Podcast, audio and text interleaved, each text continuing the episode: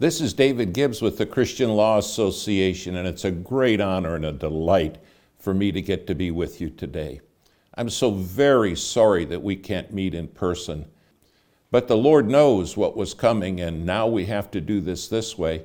And I truly believe the Lord is going to greatly use the ministry as it reaches out through these videos. I want to talk to you about something critical in the Christian life today. It's the question of joy. Through all that we've gone through, I wonder if you can say, My joy is strong. My joy through Christ Jesus and the power of the Holy Spirit, Brother Gibbs, is better than it's ever been. I remember one day I was with a judge in a courtroom, and during a break, he called me over and he asked me a very searching question. He said, Do I understand from all these witnesses you've been putting on the stand here, Mr. Gibbs, that your people have a divine ability to know real joy. Not something they produce themselves, but something that God can produce in them, that they have a divine ability. And I said, Judge, I couldn't have said it better myself. It is the fruit of the Spirit. The Bible says if we walk in the Spirit, we'll show His fruit. Love, the second one is joy, peace, long suffering, gentleness, meekness, faith, hope. Joy is promised by God. I want you to listen to what the Apostle Paul said. Turn in your Bibles, if you would, to the book of Acts, chapter 20, and I want to read from verse 24. Paul, writing to the church at Ephesus, said, But none of these things move me. Neither count I my life dear unto myself, so that I might finish my course. Now, underline these next two words so that I might finish my course with joy. And the ministry which I've received of the Lord Jesus to testify the gospel of the grace of God.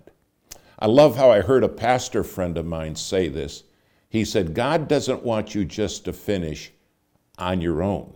He wants you to finish on the bright side, not just the right side, the bright side, by the joy of the Holy Spirit. In this passage, God gives four keys.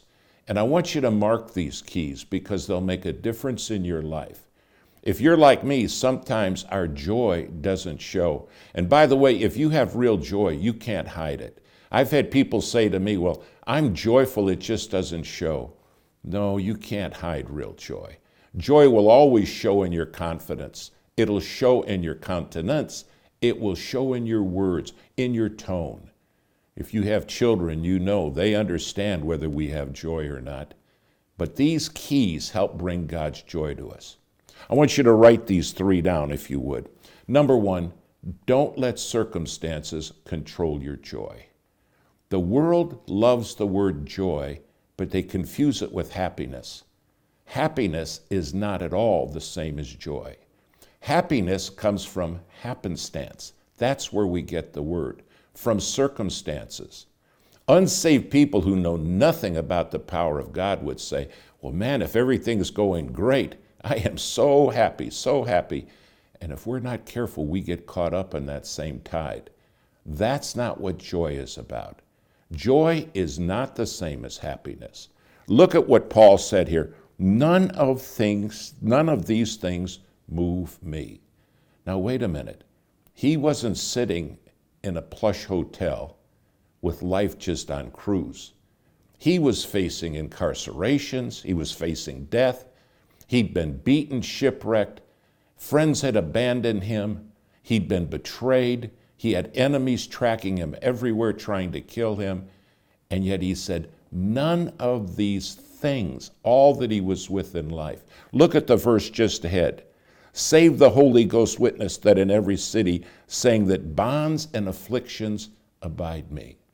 Paul had a rough life, but he said, My joy is not tied to circumstances. Circumstances aren't going to change my joy. You know what I've discovered? If we're not careful, if the world's happy, then we're happy. But when everything all of a sudden is crisis, there's a pandemic, there's keen financial trouble, and all of a sudden we say, oh my, oh me, and all of a sudden we're tracking the world's kind of happiness, not God's joy. Don't ever let your joy be tied to circumstances. I was in a church in Boise, Idaho, And it was a church in which they would call the choir to come up and sing at the appropriate time in the service. And as the choir was coming up, it's a large church, I was watching the people come up on the platform where I was sitting, and then I saw a young lady, looked like she was in her late teens, working her way down the aisle. She could hardly walk. Her arms were missing. Her face had been hollowed and eaten out. Something had devastated her body. They helped her up the stairs and the platform, and then I watched her sing. She sang with such fervor, she sang with such passion, she sang with such heart, you couldn't help but feel it. Oh, this lady had incredible troubles, but joy was in her heart. At the end of the service, I went down by her and I said, Young lady, I want to thank you for how you sang. Your singing blessed my heart. You changed my morning. She said, Oh, Brother Gibbs. She said, God has done such a wonderful thing for me. She said, I have a disease, an ailment, a skin disease that is literally eating my body.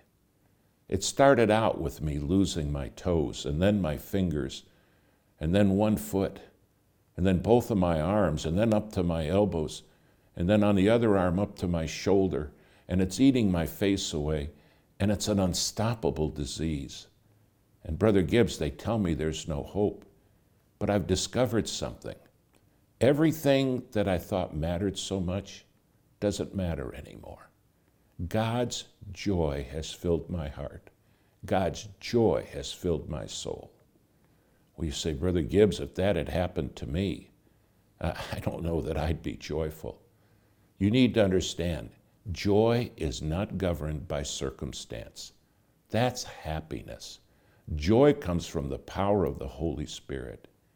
This young lady, with tears in her eyes, said, If I'd have thought that it was going to be necessary for me to have this, to do real joy, she said, I have never been more joyful in my whole life. It is the power of God. It's not tied to circumstances. It's tied to the power of the Holy Spirit.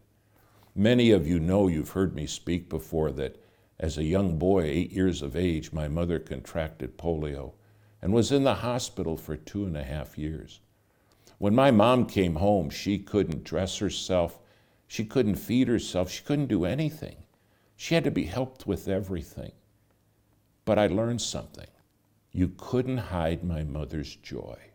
You couldn't hide the glee in her heart that was produced by the power of the Holy Spirit.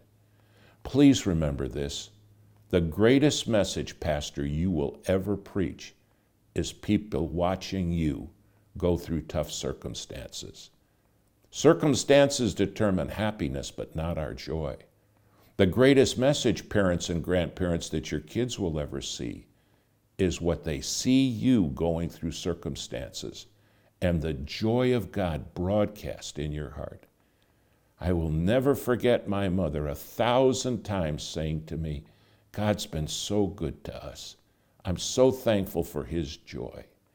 When we would take my mom to the doctors, the doctor said, Mrs. Gibbs, you've outlived everybody that had polio with you by 20 years. And when you come in, we all want to come see you because you don't have anything that works. All of your organs are shut down. You live in intense, intense pain, but you have something that can't take that smile off your face, that can't take that. And then the doctor said this that joy we see in your eyes. We all want it, and we crowd when you're coming in to come see it.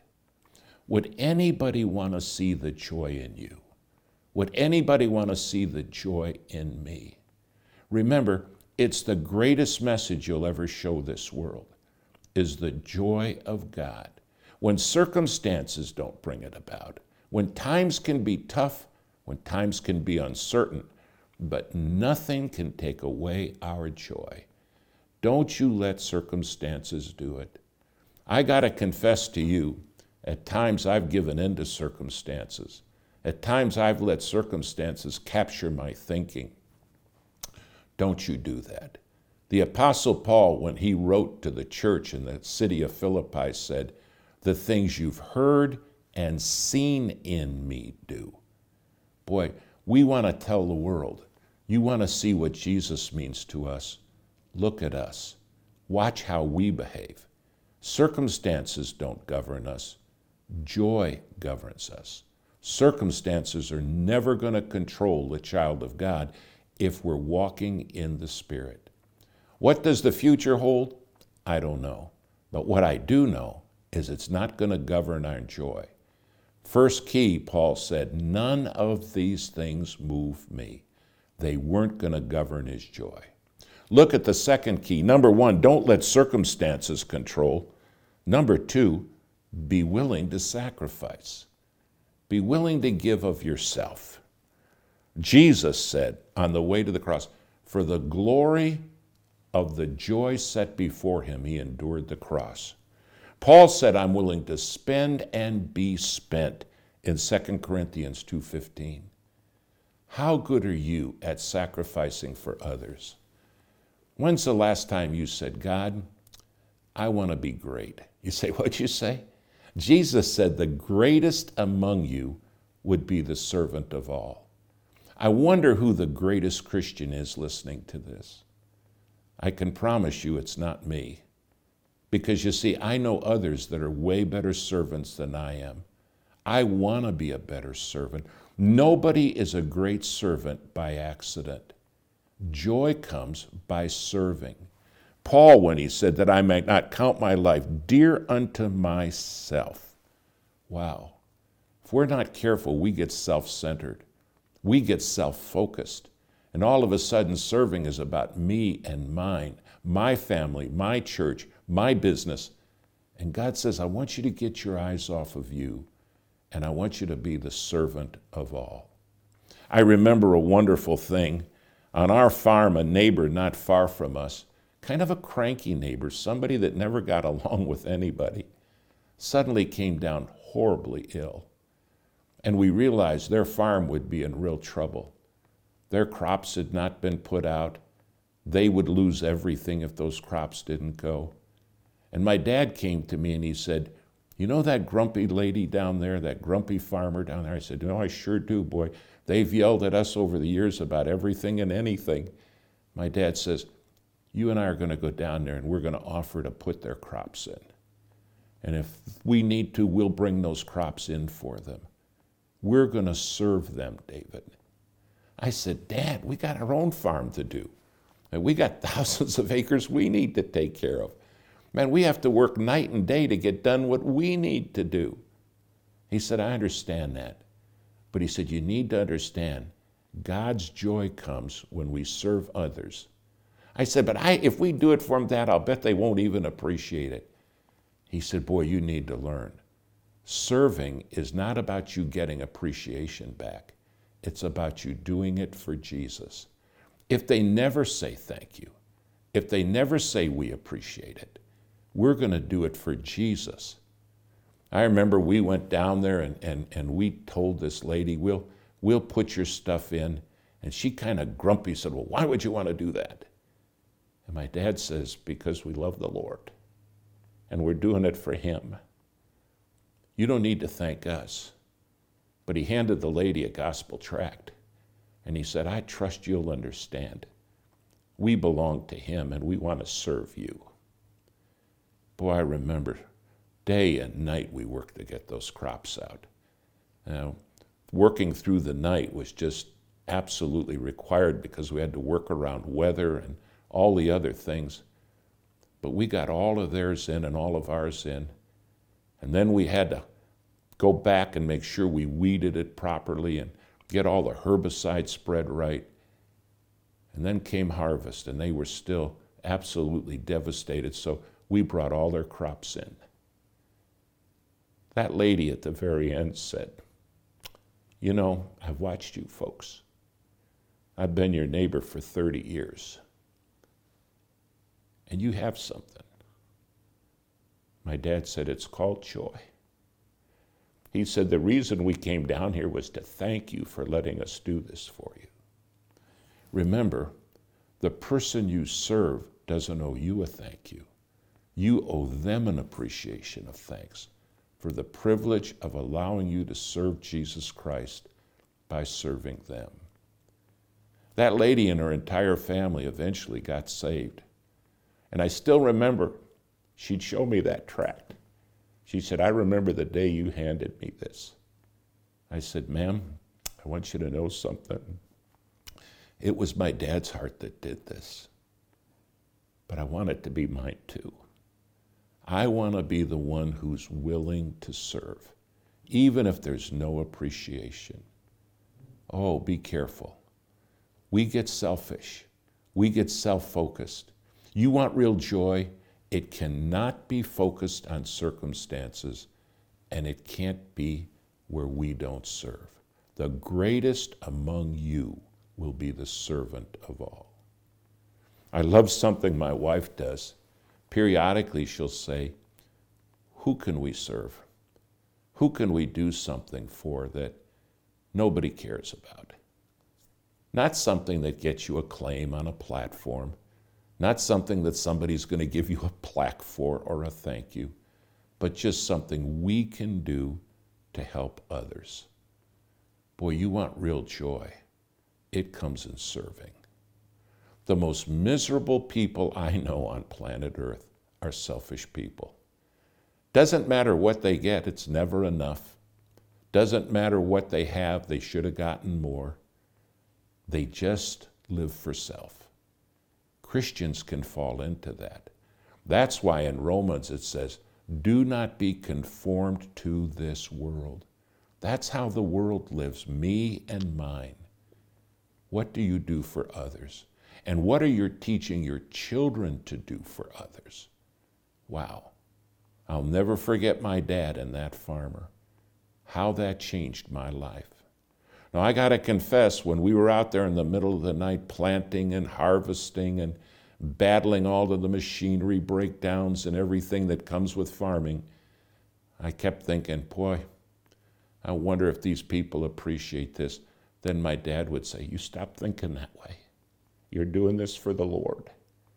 This is so we can serve them. We need to thank them for the privilege of serving. My dad changed my life. Mom, Dad, are you teaching the kids to serve with joy? Pastor, are you leading your people in serving with joy?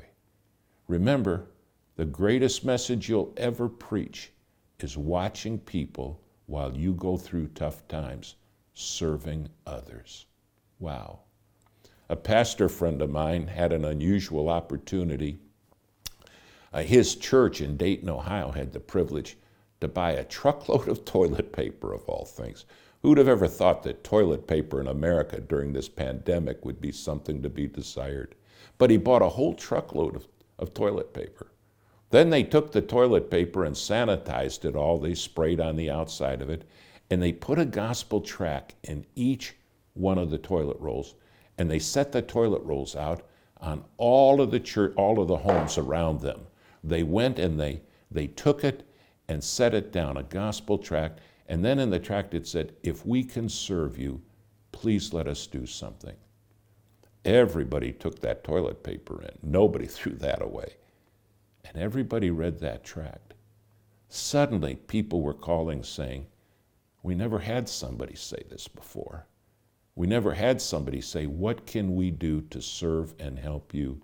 And please let us share the gospel with you. Remember, you're not governed by circumstances, and number two, you got to serve. Write the third key down. Number one, circumstances don't control us. We got to be willing to sacrifice. And then comes number three, the key. You got to be willing to testify about Jesus Christ. Note what he says here. But none of these things move me. Neither count I my life dear unto myself, so that I might finish my course with joy and the ministry which I have received of the Lord Jesus to testify the gospel of the grace of God. Every Christian has a testimony ministry. Every Christian is commanded of God to be a witness. You want to have joy? Get your eyes off of circumstances because they can't govern it. Number two, start serving. And number three, oh, Start witnessing. You say, well, witnessing is not my thing. No, no, no. Witnessing is every Christian's thing. Doesn't matter whether you're an adult or a child. When it says, go ye into all the world and preach, that was not just directed to full time Christian workers, that was directed to every child of God. We all have the duty to share and spread the gospel of Jesus Christ. Well, Brother Gibbs, if I get the opportunity to do it, maybe I'll do it. No, no, no. If you're just waiting for opportunity to knock on your door, it won't happen often. When's the last time you knocked on the door and said, Jesus, I want to witness. Show me how. Show me what I can do. Show me who I can reach. People are calling me saying, right now, during these stay at home orders and everything, what can we do to witness? Well, I know people that are calling their relatives. There's not a person listening to this that doesn't have unsaved relatives who you can call on the phone and share the gospel. Unsaved neighbors, unsaved friends who you can call. Right now, everybody is soul, soul careful. S O U L, not S O L E, because they're worried about dying with this pandemic. This is one of the greatest opportunities to witness that has ever, ever existed. And you with that phone can make a difference. A pastor friend of mine, his mother, was dying. She only had a few weeks or months to live. She was in Florida, in Jacksonville. And she'd always been a great witness. And she said, I, I don't know what to do now. I'm, I'm, I'm at home. I'm so sick I can't get out. But she told her son, she said, uh, Could you get me the least expensive phone line? Could, could you just get that phone line so that I could call people and witness to them? She said, What I'd like to do is have that phone just for local calls. And she said, I'll start through the phone book. And he said, Brother Gibbs, I did it for my mother, thinking, well, if it helps her, if it makes her feel good, we'll do it. And if I recall right, the phone only cost like four or five dollars a month then. And she started calling people in the phone book. And she said, Listen, you don't know me. I'm dying. Here's my name. This is where I live. But I'm just calling people to share the most important thing in my life. Could I talk to you for just a couple of minutes? Amazingly, 90 plus percent of the people she called not knowing them, them not knowing her, said, I want to hear what you got to say. She said, These could be my last words. This could be my last day. And I just want to share something with you. And she stayed diligent at making those calls from her sick bed. She went home shortly to be with the Lord. But if I recall right, before she went home to be with Jesus, she prayed with over 200 and some people to have them trust Christ. From her sickbed, this great lady, the testimony is everybody's ministry. Everybody. I remember we were staying in a motel for a trial once, and it was up in the northern climates. Uh, we were in the Dakotas. And this hotel had a, a covered atrium, uh, a huge indoor, and our motel room had a little balcony that went out into this atrium where you could sit on it and you were undercover but out of your room. And my son Matthew was just a young man at that point. He's a pastor now. But Matthew and his friend, while we were out of the room, uh, they were there on that atrium and they were playing and talking with each other. And unbeknownst to us, they were setting up for a party that was going to take place in that atrium. And right under the balcony to our room they set up this huge ice sculpture and punch bowl and started pouring alcohol in everything. And our son and his friend, they're sitting on the balcony, one floor up, looking down on it. And pretty soon, some people came up and started drinking. And they're drinking away down there, getting drunk. And our kids are sitting looking at them. And finally, one of the men that was drinking looked up at my boy and he said, What do you think of all of this? And my son said, I think you're making a bad mistake. He said, Good people don't drink that. He said, That stuff can kill you. He said, That stuff can send you where you don't ever want to go. And I'll just bet you don't know Jesus as your Savior. I'll bet you you know better than to do this. That man said, What in the world, son? Where'd you get all of this?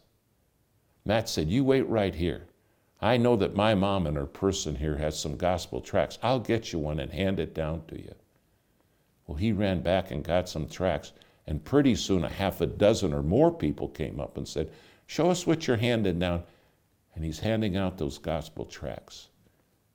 We came back in the room and we said, Boys, what are you doing? What are you doing? I love what Matt said. He said, Dad, there's people down there that don't know Christ. And we're just handing out gospel tracts to them. I walked up and looked down there. That man that started it all, he said, I don't know what to do with your boy. But he said, I'm really uncomfortable drinking this now. I said, I wonder if we could talk to you. And we had the privilege to go down and reach that man for Christ. A child handing out a gospel tract with a kind word. The boys were never disrespectful, they were never unkind, but they were caring. I promise you, this world needs to hear about Jesus Christ. You have a testimony ministry. Be sure that circumstances don't govern you, no matter what they are. Number two, be positive that you take opportunity to serve. The greatest among you is the servant of all. And number three, don't you lose your testimony ministry. I don't know what the future holds, neither do you, but I know the one who holds the future. And right now, we have the privilege, we have the opportunity of reaching for Jesus Christ as never before. A pastor friend of mine, Scott Pauley, uh, gave an interesting story that touched my life, and I want to close with this. There was a man by the name of Frank Pastore who pre- pitched for the Cincinnati Reds when they were a powerful baseball team. If you're not a baseball fan, the Cincinnati Reds at one day were one of the dynasties in baseball. Uh, they were called the Big Red Machine. Uh, they had Joe Morgan, Johnny Bench, Pete Rose, all these great baseball players. But one of their pitchers who was a little bit unknown was Frank Pastore. Well, Frank Pastore wrote a biography called Shattered, and it's the story of what God did in his life. It's an interesting book, it's a great read. Frank Pastore said, My goal was just to live the good life. He tells an interesting story.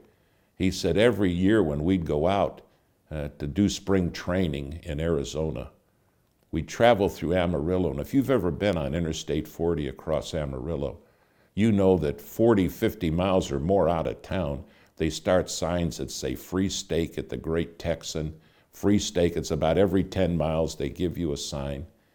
And if you go to the Great Texan, the Big Texan restaurant, uh, here's the deal they offer you a steak dinner, a 72 ounce steak dinner.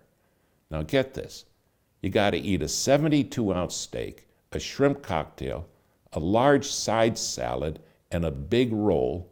And if you do that in 30 minutes, you get it for free. Otherwise, you have to pay $100. He said, Well, one day he wanted to try it. My wife and I stopped at the Big Texan just to see this thing. This steak they want you to eat is humongous. It's like that thick. I mean, it's a roast, but you have to eat it alone and do it in 30 minutes. We didn't even try. Well, the first time Frank Pastore tried it, he did it in 29 minutes. Then he tried it again in another year, and it he got it down to 20 minutes. Then, if you can imagine, finally, he got it down where he ate a 72 ounce steak, a shrimp cocktail, a roll, and a salad in nine minutes. And he got his name on the wall as being the king of that steak eating contest. Wow. Well, when he was done with pitching, his life unraveled. And pretty soon he was in catastrophe. And Frank Pastore said, I want you to understand, and I'm going to paraphrase here, but I want you to look carefully at what he said.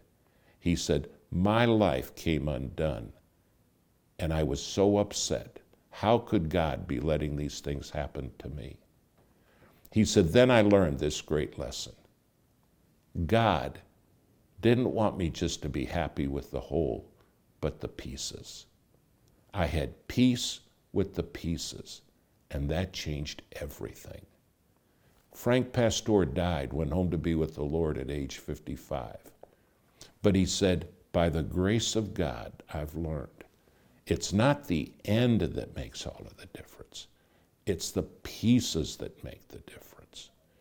Be sure you're at peace, real joy with each piece of what God has for you.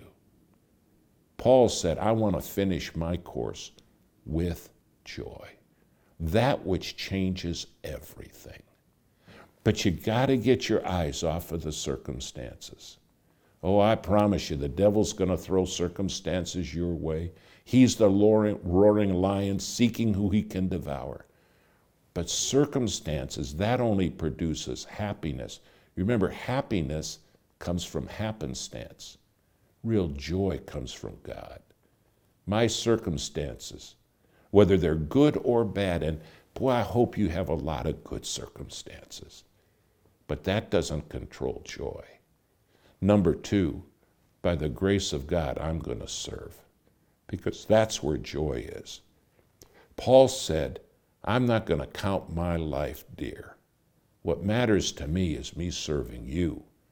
My joy is in real greatness, and that is in serving people.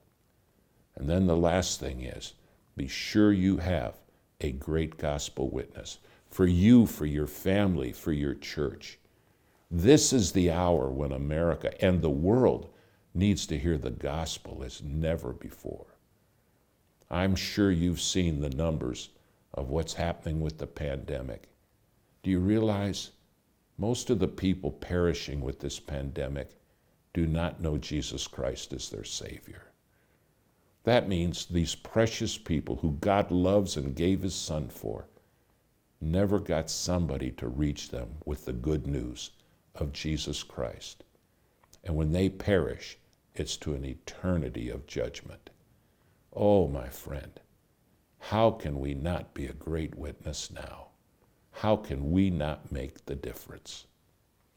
Don't just finish on the right side, finish on the bright side. Finish your life with joy, true joy. Well, Brother Gibbs, I'll do the best I can. Let me close by reminding you of this. You can't produce joy, only God can. The devil's going to witness in your heart and say, Come on, try harder, try harder, do better, do better. No, no, no. Walk in the Spirit. The Bible says in Galatians 5, and you'll not fulfill the lust of the flesh. You got to be in your Bible. You got to be in prayer. You got to say, God, I can't produce this, but you've promised to produce it by your Spirit through me. I want your joy. I sure need it in my life. I promise you, you need it in yours. These days now are flying by, and our opportunity to really stand for Christ have never been better. As I said, I believe these are the most exciting hours to be a Christian that have ever existed in the entire history of our country. More exciting even than when we did our founding, because now we have the privilege of showing the world what Christ can do. Don't let anything destroy your joy. Not circumstances. Be a servant and be a faithful witness of Jesus Christ. God bless you, my friend. I'm praying for your joy. Pray for mine.